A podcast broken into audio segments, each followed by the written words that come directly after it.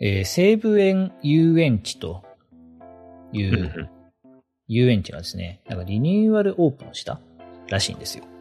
へえ、行ったことないとこだ。知らないやつ。この西武園遊園地って全然行ったことないんですけど、今年の5月19日に、えーグランドオープンしておりあ、えーます最近だ。えーこのコロナ禍で元気のある話題ですごいです嬉しいよねですね。うん。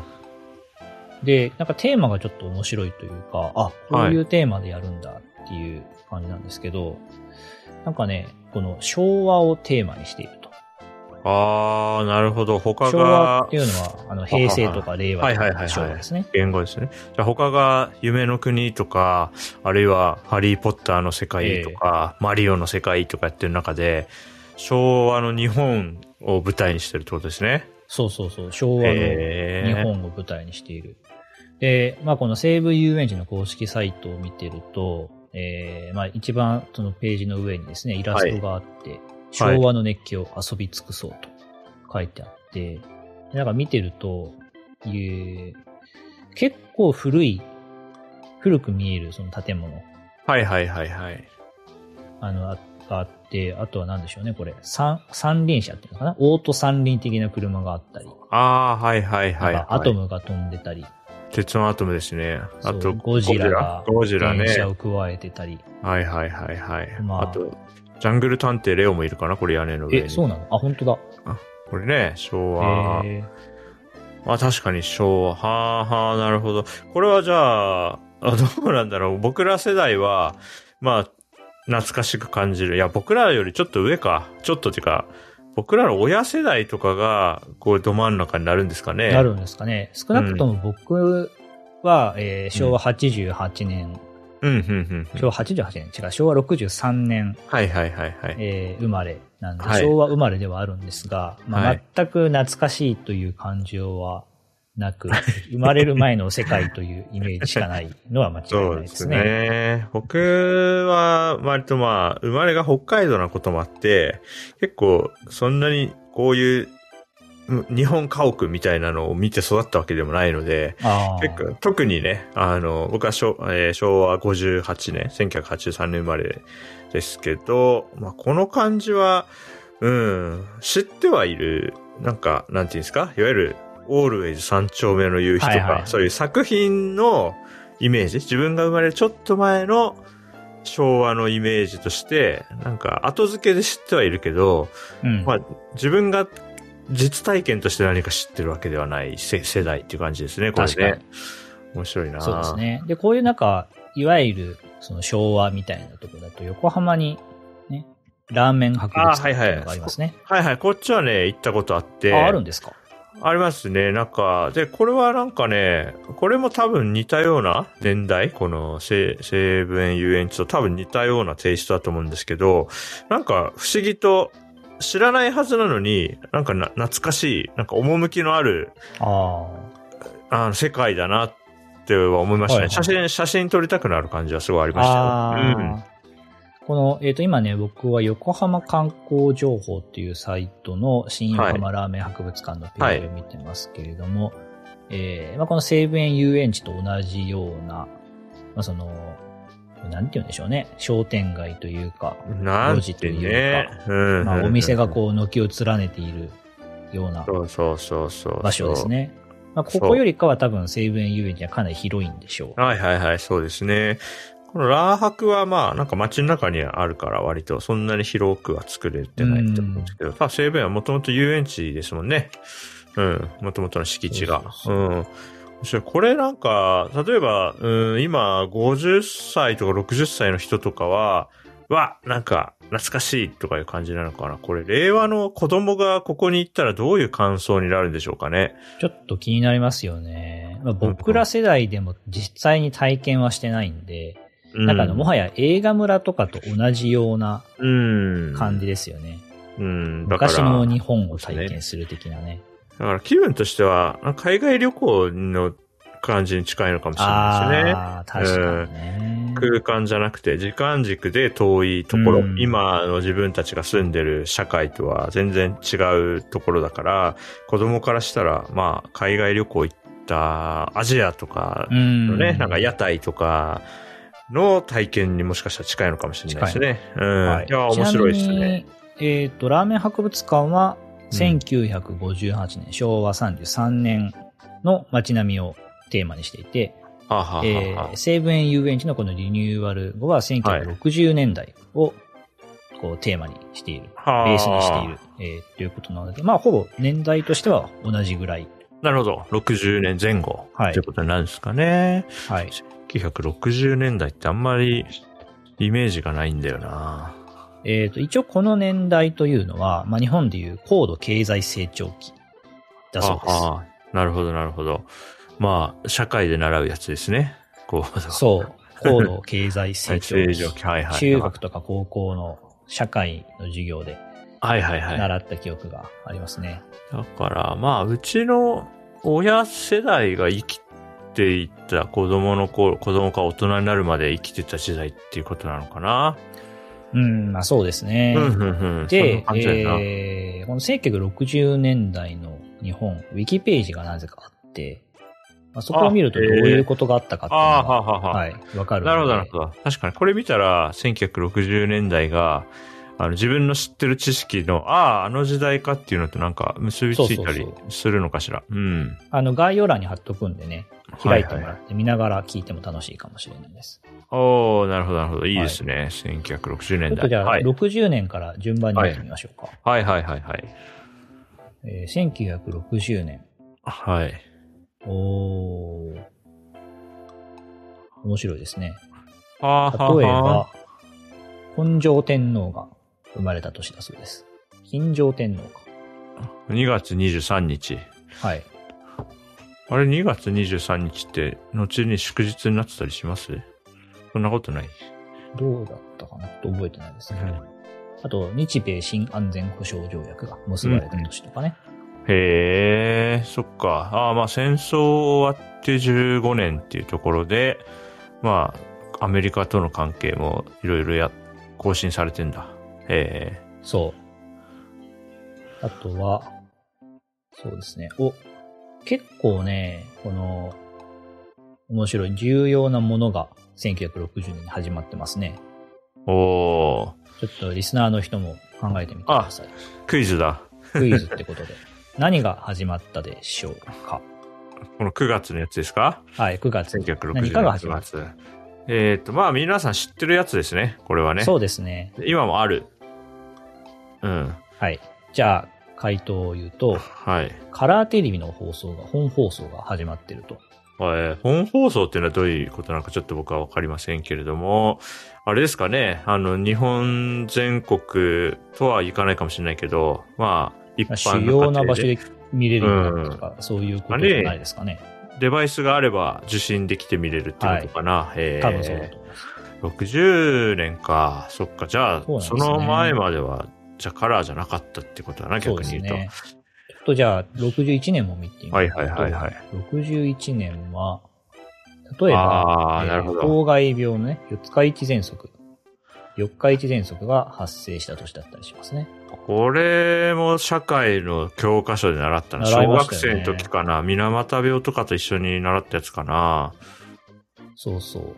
あとね、とある番組が放送開始されたのが61年であると。だからこれカラーになって最初の頃に作られて、そしこれちょてっとびっこくりしました。今日まで続いてますよね、これ続いね。ている。なんででしょうだってす今もちゃんと話題になってますよ、人々なってのます、な間っでてます。ね。みんな結構見てますよね。いや、み僕の身の回りでもこの番組見てる人いますよ。そうそううん、すごいね。これはね、NHK 連続テレビ小説なんですね。なるほどね。朝、 61年から朝ドやラってるんだ。朝ドラ。ってやつですよね。いいわゆる朝ドラですよね。じゃあ、えーはいじゃあもう60年ぐらいやってるってことすか。ごいなああとこれちょっと、あの、気づいたんですけど、この間、僧侶が12年山ごもりして出てきたって話したじゃないですああかー、。しましたね。だから、1960年から山ごもりしてたら、すげえ、これはこれですげえビビるでしょうね。ど、だってカラーテレビになってるわけですよ。やばいっまあすね。、高度経済成長期の真っ只中に山ごもりしてるわけあーそうだだから、それはやっぱ変化すごいんじゃないですかやばいっすね。2010年代を山ごもりするのと、1960年代山ごもりする。どっちがびっくりする かなあ、1960年代山ごもりしてた方がびっくりするかもしれないで すねし。そうですね。面白い面な白いなうん。次、じゃあどうしようかな。62年はなんかあんまり、ピンとくるものもないので。あ、でもあれですよ。気になるのありますあす鈴鹿サーキットが竣工してますよ。あ。ああの、のこ。れ、ロードレースとか好きな人からしたらえ、ね、こんな昔からあるんだ。そうなんだ。ホンダがロードサーキットとして建設したということえーすごいですね。このあーってことは、この頃には、今に続くホンダあの、モーター、ホンダモーター、ホンダ機器ホンダ技後期もあったんですね。えーね全然もう言われなきゃわかんないなじゃあ63年、うん、うん、うん。うわ、これすごいね。ほー。 63年すごいなへー。上2つですかね、クイズにしやすそうなのは。あー、すごいですね、これじ。ゃあ、じゃあクイズ出しますよ、僕。どうぞはい。まずね、1963年の1月1日っていうのがもうすごいんだけれども、マジかフ。ジテフジテレビで日本初のテレビアニメであるほにゃほにゃが放送開始。うん。まあこれ、まあちょっと今日のエピソード喋った中でヒントあったけども、1あ月ー1日にあアニメ始まってるから、そう、なんか、すごいな。すごくないですかだってこの頃アニメまだ市民権得てないわけでしょ割と最近ですよ。アニメ好きっていうのをそうです人よね々がこう隠さずに言うようになったのは。うん。それ1月1日だからな、特番なのか。でも放送開始だから毎週やってんのかな。はい。これは正解は、鉄腕アトムね。スワンアトムが放送開始したのが1963年の1月1日。びっくりしますね。うんそうなんだ。あでも日本初のテレビアニメって鉄腕アトムだったんですね。そうなんですね。うん。まあ言われたらそうかもとは思うけど、クイズだったら当てらんないかもな。面白。すごいですねう。ん。うん、まあそれで人気なわけだよね。だってひ多くの人、この時代の人にとっては、初めて見たものがこれだから、テレビアまニあアトムが基準になっちゃうよな。それはな、すすごいことですね。メ。もう一個、これも今でもやっているシリーズですね。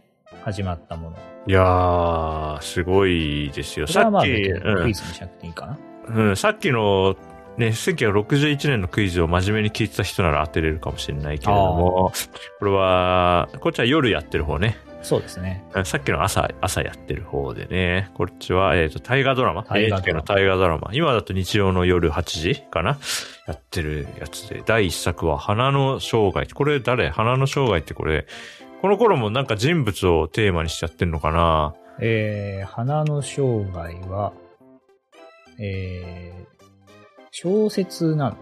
うんえー、であ、誰が主人公なのかというと、いい直輔。井伊直輔。いやー、え渋いですね。ー、チョイスが第な一んか、作。第、第一作やったら、なんか徳川家康とかでもいいんじゃないぐらいに思ったけど、結構渋いですね。人気の小説があったのかなうん、面白えい。いい直輔で、タイトルが花の生涯になるんですね。なんか面白いですねー、。すごいなえー、面白い。次の年行ってみましょう。1964年。俺はね、もう、この10月10日のやつかな。あ、でも、他にもトピック大きいな。あー、すごいですね。 10月10日のやつかな。これは、そうですね。10月10日に、あるイベントが開催されていると。うん。でこれは2021年を生きる皆さんにとっても、目下のかなりホットなトピッそうですクね。なので、まあ、なんだ、80年前と今、それ、それぞれね、結構違う、違う語られ方になってるとは思うんですが、これ80年前か約、すごいですね。これは何かというと、東京オリンピックが開催されたんですね。前回って言われてるやつがですかね、いわゆるね。そうですね。うんえいやいや、すごいですよ。今、もう2021、もう中途半端になっちゃう。2020でもなくなっちゃって、 なんかこの、びっくりですよね、多分当時の人々もね。いやー2020年のは延期になったんですよ、皆さーびっくりするな。びっくりする他だと、えー、東海道新幹線がね、開通したりいいなして歴史あまるな、あ、こうやってみるとやっぱオリンピックに向けてすごいテレビをしたんだなっていうのがよくわかりますね。ああ、なるほど。でも新カラー幹テレビ線始も、めて、コンテンツを増やし、新幹線もそうかうん。ああ、人を集める、そうね。来てくれもらうためってこうとですんか。。あホテルとかも建ったんじゃないですかこの時期に。なるほどおそらねって。ことは、そっか、その手前の3年ぐらいでテレビを、カラーでテレビを見るっていう習あそう慣そをう。それですよ。やったんですね。ま、ず技術的にカラーにして、その後にはいコンテンツを増やすためにアニメをしたうんりうん、ドラマを増やしたりっていうことなんじゃないでしょうか。じゃあ、1960年にはテレビ見るっていうのは割とね、カジュアルになっていて、そこでオリンピックが見れるってなったんですね、きっとね。すごいでやすーね。すごい。こうやって見ると面白いです ね。うん。あとそうだな、 64僕らがあの取り上げてないだけで、あの野球の話題が多いです、ずっと。 確かにね。なんか、野球の扱いでかくないですか確かに。うん。 60年は太陽ホエールズが初のリーグ優勝日本一。うん62年はプロ野球で東映フライヤーズが初のリーグ優勝日そ本う一。そう。やたら野球の情報が充実してるように見えるな。不思議です ね。時代かなうん。なるほどね。うん。えー、ちょっと次どこ行く ?65 年はどうですか一番下 かなえー、そうなんだ。これクイズにはちょっとしづらいからもう言っちゃうけど、えー日本初のオクションである高級マンション、コープオリンピア完成。すごい。えーこれはおも、今のでいう表参表道参にあ道るの6丁目。もしかしたら前を通ったことがあるかもしれないな。オクションだから、あれですかね、買おうと思ったら1億円以上するっていうことですかね。すげーななんか、な、景気いい感じしますね。ここでオクションが立つっていうのは。うん。確かにね。なんか面白いな。乗ってるね、これ日本ね。うん。いいっすね。さすが行動正常。構造経済成う長ん期。。面白いですね。じゃあ、66年いきますか。 66年どうですかこれあでーな、おおすげあ待え。まあ、これは一個、とりあえず僕、下3つとも喋りたいけど、とりあえず上から2番目は僕に、もう僕がもらいます、この話題は。えーっと、1966年の6月29日。これね、あるね、大物アーティストが来日してます。これはすごいですね。これそうなはんだね、当てずっぽうでも当てれるかもしれないですよ。来日して盛り上がったこう海外アーティストって言ったら、多分そんなに思いつくのないとしか思うもんで。昔ですからね。うん。で、なんとこれ僕の誕生日、まあ誕生してないから誕生日ではないんだ けど、何しろ誕生してないんで。ただね、これはね、何えー、じゃかあちょといっとうと、はい、4人組のね、ロックバンド、はい、有名ですね、ビートルズ来ビ日ーしトてルズます。が来日したと。ありがとうございますえビートルズの日だったんだ。これ初来日かどうかは書いてないからわかんないけどーね。あえて書かれてるってことは初なのかな。かもしれないですどうなんでしょうね。ね。他は、あれですね、テレビ番組で焦点うん放送開始してそたうっり、てね、長え、すごいな。これもすごいですね。あと、ウルトラシリーズ、ウルトラマンかなウルトラシリーズが放送開始されたりしているじゃあ、特撮があったんですね、この時期はね。ゴジラとどっちが先なのかわかんないですけど、まあ特撮なんか街が壊れるようなシーンとかも撮って、まあ最初だから今見たらもう完全に作り物だなって見えちゃうでしょうけど。 と。それでもまあ、こう始まって、こっから技術が磨かれていくわけですもんね。面白いなぁすごいですね。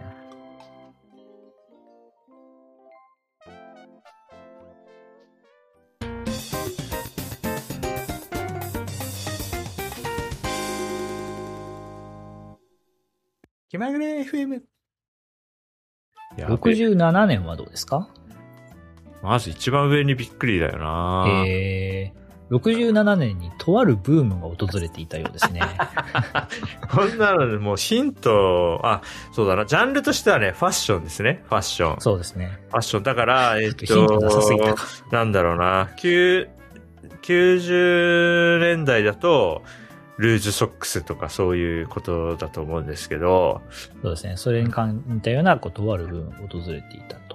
1967年に、はいうんとミニスカート。ミニスカートブーム。何があったんだ、この時期に。誰がファッションリーダーだったんでしょうね、この時期ね。ああ、誰なんでしょうね。誰が始めたのか気になだりかます、ね。ら、その僕らでの世代で言うと、この安室ちゃんに相当する人がいたのか、それとももうちょっと草の根的なブームだったのか、わかりませんけど、ななんでか、でも、あれなんですなか、ん当でしょう時としては、やっぱり今ならミニスカでしょみたいな感じだったのかな。来たんですかね。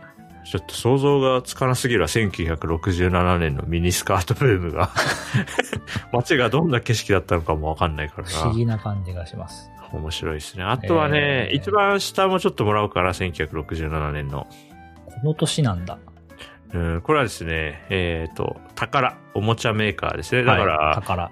まあ、トミーと合併する前じゃないですかね、おそらくあね。、そうか。宝今は宝富あ美、そうですよ。よね。だから、宝、株式会社宝は、そうだね、2006年には宝富になってるから、はい当時宝だった時にある大ヒットおもちゃが1967年発売されております。おこれはね、えーっとね、まあこれ言っちゃいますよ。あ、ヒントどんどん出していきますね。はい、累計出荷数は50 5300万体を超えるっていうすね。げえ。単位はタイなんですね。はい。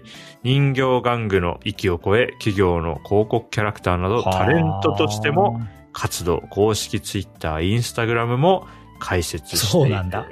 ということでね、これ正タレ解ンは、トなんだ。着せ替え人形のリカちゃん。リカちゃんリ人ガ形。ちゃん人形。これ、葛飾区生まれだった気がするんだよな、確かにへー。そうそう、あの、葛飾で進す行やらごぶいですね。作った時に、はいうん調べたけど、リカちゃん人形は確か葛飾区で生まれだった気がするんだよな。リカちゃんバスとか走ってますからね。バスが走ってるんですかそうそう、リカちゃんの、あの、絵が、絵というか写真とかが使われたバスが走ってるんでね、葛飾区。おーいやー、リカちゃん、大先輩ですね。そうあんまりその年齢の話とかするべきじゃないのかもしれないですけど、1967年にはもう、この時点で多分もう14歳とかで生まれてると思うんで、まあ、年取らない系だからいいんじゃないですか。そうですね。はいはい。いや、すごいですね。大先輩でございました。いや、やば。ははいい、すごいわ。 67 7年、ね年。もすごかったね。68年もすごいじゃん。すごいな。いややばいですね。僕にとっては結構これ激アツですね。68年ね。えー68年、例えば、なんか、いろんなものが始まったり、こうんう、創刊されたりしてますね。これは、じゃあ、すごいな。これも今日に続くやつそうがですね。ずいっくつと、かあるし。今でも人気のうん。ものですね。これはね、雑誌ね。ある雑誌が雑誌。創刊されてますよ。えー、今の僕の生活にも、もうすごくつ食い込んでるものですね、これはね。はいいはいや、これはすごいね。68年こか。んな昔からあるんだ。いや、これは何かというと、うん。じゃじゃん。えー週刊少年ジャンプが1968年に創刊されていたと。何が載ってたんだ、この時には。確かに。なんでしょうね。うん。わかるのかな創刊当時の連載。創刊号とかで検索してみよう。画像が出るかもしれない。表創刊号、劇画調の作品が盛んにう登ん。場していた。うん。あ、ふ、復刻版みたいなのがあるんですかで出てたみたいですね。えなんー、で、これなんだ創刊号、ちょっ創と、刊、男一匹、ガキ大将、ハレンチ学園、父の魂。だそうです。本当だ。大暴れアパッチくん。ドル野郎。 なので今とはだいぶ雰囲気が違 って、面白いですね。野球とか、たた、なんか戦いとか、なるほどね。うん。面ちょ白いっですとね。今とは傾向がやっぱりうん。違うんですね。だいぶ違う。えまあ、そうだよな。呪術廻戦とかやってるわけないからな、この時期にな。 いや、面白いですね。ー、いいっすね。そっか、こんなに昔からあるんだ。ジャンええプね。うん。あとは、まあ、割と有名な事件はがいこの年に起きてますね。これは昭和の事件と言ったらもう、これトップ3に入るようこなれ有だろう名っなていう。やつじゃないですか。今もなお、これをテーマにした、ね、作作品と品かがたくさん作られてますからね。お分かりだと思いますけれども。はいい。やーこれは何かというと、うん。 3億円事件ですね。これが1918えー、年か。なるほど、なるほど。すごいですね。まあ、3億円今でも大金ですけど、当時の3億円って言ったら多分、でまた全然違うでしょうね、価値そもうなね。んだ、 100倍ぐらいになったりするのかな。うん。とにかく大金だったはずだよ。すうんごいぜやー。すごい。うまん。あこういうイベントがね、イベントじゃない、事件がね。意見がね、あと。あとだは、と。気になったのはオリコンランキングが開始されて、ね。はいはいうんこれもこんな昔からやってるんですね。この頃 CD ないですよね、多分ね。ない、ないよな。うん。レコード。うん。第1回とか。この頃のわおかんない音楽メディアが何、何なのかもわかんないもんな。オリコンチャートかななんか、ラジオはあるイメージですけども、カセットテープもこの時あんのかちょっとわかんないですもんね。カセットなさそう。うん。なさそう。第レコー第ドで1すか回が知りたい。ね これか。1968年1月4日付オリコンチャート第1回。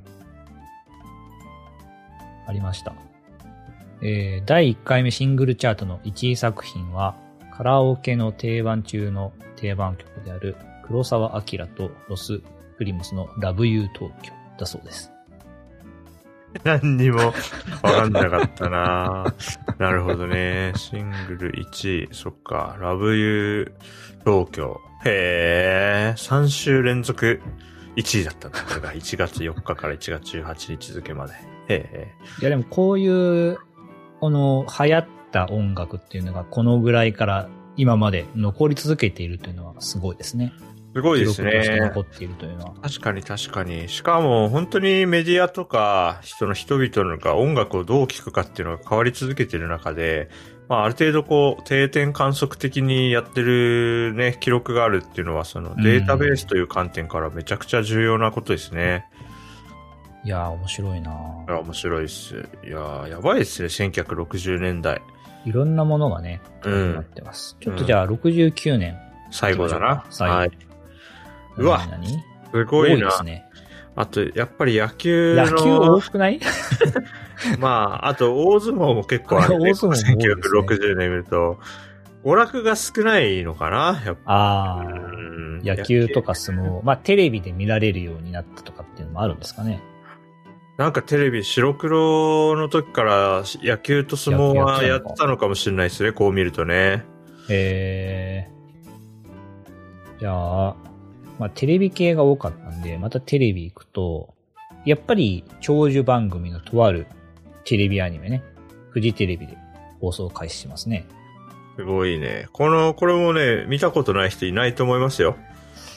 いなさそうだなぁうん。これもまあ、ちょっと時代、リカちゃん人形と同じですけど、うんその、そのせ作品の中の登場人物たちの、こう、か年齢は止まってるけども、ちゃんと時代背景は変わって生き続けてるっていう感じで すよね。そうですね。これ何かというと、サザエさんですね。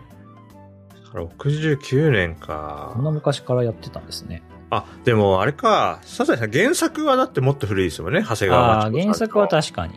あれだってもう本当に戦後間もないというか。戦中戦後ぐらい。そうですよね。かな僕、なんか、学校の図書館でサザエさんの、なんか一巻かはいなはい、適当に見たことありますけど、い、きな古いりですよね満州の話とかしてますからね、サザエさんが。 古い。そう、受ける、あの、今見るとめちゃくちゃびっくりするっていう、闇市の話とかしてる から。すごい、今はスマホの話とかしてるんだから、やっぱすごいことですよね。面白いですね面。白いあと は、ああー、これはクイズじゃなくてもいいかな。えーバラエティ番組。超有名なバラエティ番組ですかね。いやー1時だ。すごよい全員集合が放送開始されたと。いやー、これで85年までな、16年ぐらいやって、もうちょっと、ザ・ドリフターズもね、なんか、あの、全員ご存命というわけでももうなくなってしまって、ああ。悲しいことですね。そうか、85年までだから、僕は見たことがないのは当然なんだな。そっか、僕はギリ、であ、も、あるんですかこうやって僕83年生まれだから、ああまあー、ギリ覚えてるかどうかっていうた感だちょっじですとね。、物心的に、3ね、ちょっと難しいですね。2はい歳、はいはい2歳とちょっとだからちょっと難しいですね。うん。面白いなあとい一やー番下面か。一番下か。これは衝撃の。うんえー、これはもうドラえもんですよ、ドラえもん。漫ドラえ画、もんの連載が始まった。漫画。そっかそっか。そういう意味ではサザエさんの方がやっぱだいぶ先輩ですね、こう見るそとうなんね。ですね。サザエちゃんはもうここでアニメ化を果たしてるから、うん。確かすごにい、かなり違いますね。へえ。ドラえもんか。でも、1906、あー、でも、こう、なんて言うんですかね。まあ、69年、他で言うと、東名高速道路が全線開通って書いてあるんで、うん、だから、なんて言うんですかね、こう、交通とか、とにかく工業がめちゃくちゃ発展したんでしょうね、このう10年って。ん。うんそんな中で、移こ動う、手段、メディア、そうい通うもの信がすごく広まっ通て。信手段とか、うん、だからそんな中でドラえもんが始まって、未来はこうっていうのをね、こう、うん。ある種の風刺というか、してることを考えると、あ面白いですね。すごいな。このタイミングでそんな未来から来てみたいな話を考えついてたんですね。そう考えるとすごいですよね。ああ、確かに。この頃、あーでもタイムマシンとかさらっと言ってるわけですもんね。言ってますよね。だから人々の中にも、なんとなくタイムマシンっていう概念は、あったのかなあったんじゃないないとしたら相当やべえ作品っていうことになっちゃう から、なんとなく過去と未来の行き来みたいなところはなんかあったんでしょうね、きっと。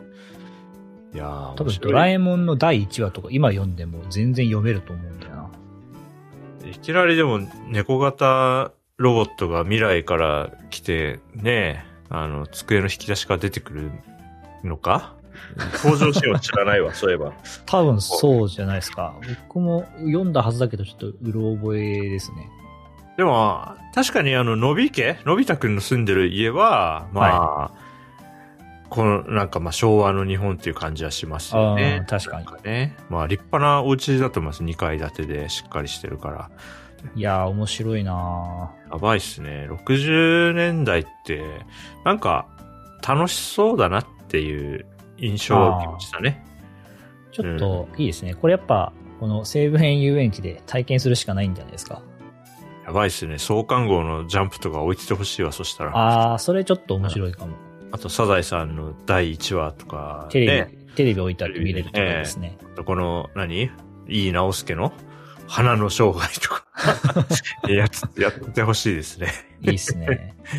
いやーなんか、いいですね。なんか前、わかんない。このまとめがだからなのかもしれない。前向きな時代には見えるな。なん確かかに未来に向かって、いろんなことが、こう、これからうんす素敵になってくんだっていう雰囲気感じられる。もちろん、公害病とかあって、今でいう SDGs みたいな観点とか多分なくて。まだない頃ですよねそ。うそう、なんかと、にかく成長するんだっていう勢いはとにかく感じますね。ますよね。で、それが何かが有限だとか、そういうことはあんまりこう気にしてる感じがないというか、うんもう何でもやれるだけやったらいいんだって言っていろんな問題起きたりするけど、そこからいろんなことが整備されてう、ん。これじゃあちょっと持続可能じゃないよねっていうふうに50年ぐらいかけてなっていくと思うんですけど、なんかこう勢いはあって、うん、面白いですね。すだから。ごいなまあちょっと、うん、これを見て、2020年、2021年と、まあちょっと僕が暗い気持ちで日本のこと見てたなっていうことに気づきました。あ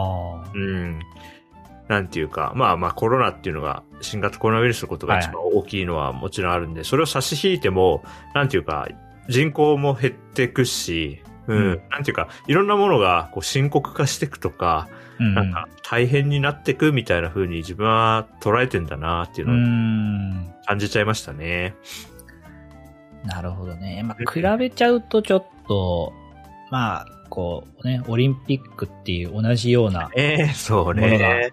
置かれていたとしたら、やっぱ比較すると、こう、うん60年代はそれに向けて、こう技術の進歩の仕方っていうのは、すごい勢いだったわけで、うんまあそれと比べると、まあ、進歩の仕方っていう意味だと、まあちょっと角度っていうのは低いような印象も、まあありますけそど。うですね。まあ、とはいえ、なんか、別にそんな何もかも悲観することはないなと思ったんそうで、ですね。まあ、いろいろ進歩してたりとか、持続可能にとか、なんうかん、人人類としても前に進んでることはあるなと思ったまあ、ので。同じではないけど違う形でね、いろいろとうんうんどんどん変化しているというのは間違いないでしょうから。そうですね。あとは、まあ、より多くの人にとって、ちょっとずつでも生きやすい世の中になってんじゃないかなと思ったのそうでで、すね こ。のみたいに全員一丸みたいなのよりは、まあ、それぞれがそれぞれの幸せな形でやっていきましょはういというふうにはなってきてると思うんで、まあ、変に悲観することもなく、この時代のなんか勢いを見習うところは見習って、我々もね、なんか楽しい2020年代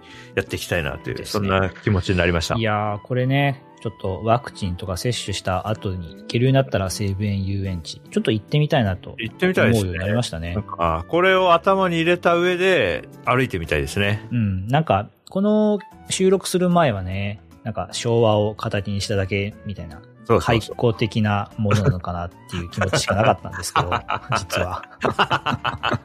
まあ、イメージないっすよね。そうそうそう。ちょっとイメージがあんまなかったのでね。まあでもこう、年表を見てみると、知ってるような出来事もあったり、ああ、こういうねうんう、ん時代なんだなっていうのが分かったので、ちょっと体験してみたいなっていう気持ちはできましたね。いや、いいですね。いや、面白い。じゃあ皆さんも1960年代の思い出とかあればぜひツイートしてほしいああ、な。聞 きたい。 リあのス時はナーにその当時生きてた人いるのかなどのく らいほ。とんどいないんじゃない いたらぜひ、あの、お本当願にいします。聞きたいなと思ってます。はい。じゃあね、今日の配信はそろそろ終わろうと思います。えー、気まぐれ FM は、高石と純29が気まぐれに収録した雑談を配信するポッドキャストです。ご意見ご感想は、ハッシュタグ気まぐれ FM、もしくはお便りフォームからぜひぜひお寄せください。えー、お聞きいただきありがとうございました。高石でした。 29でした。昭和最高最高バイバイはーい。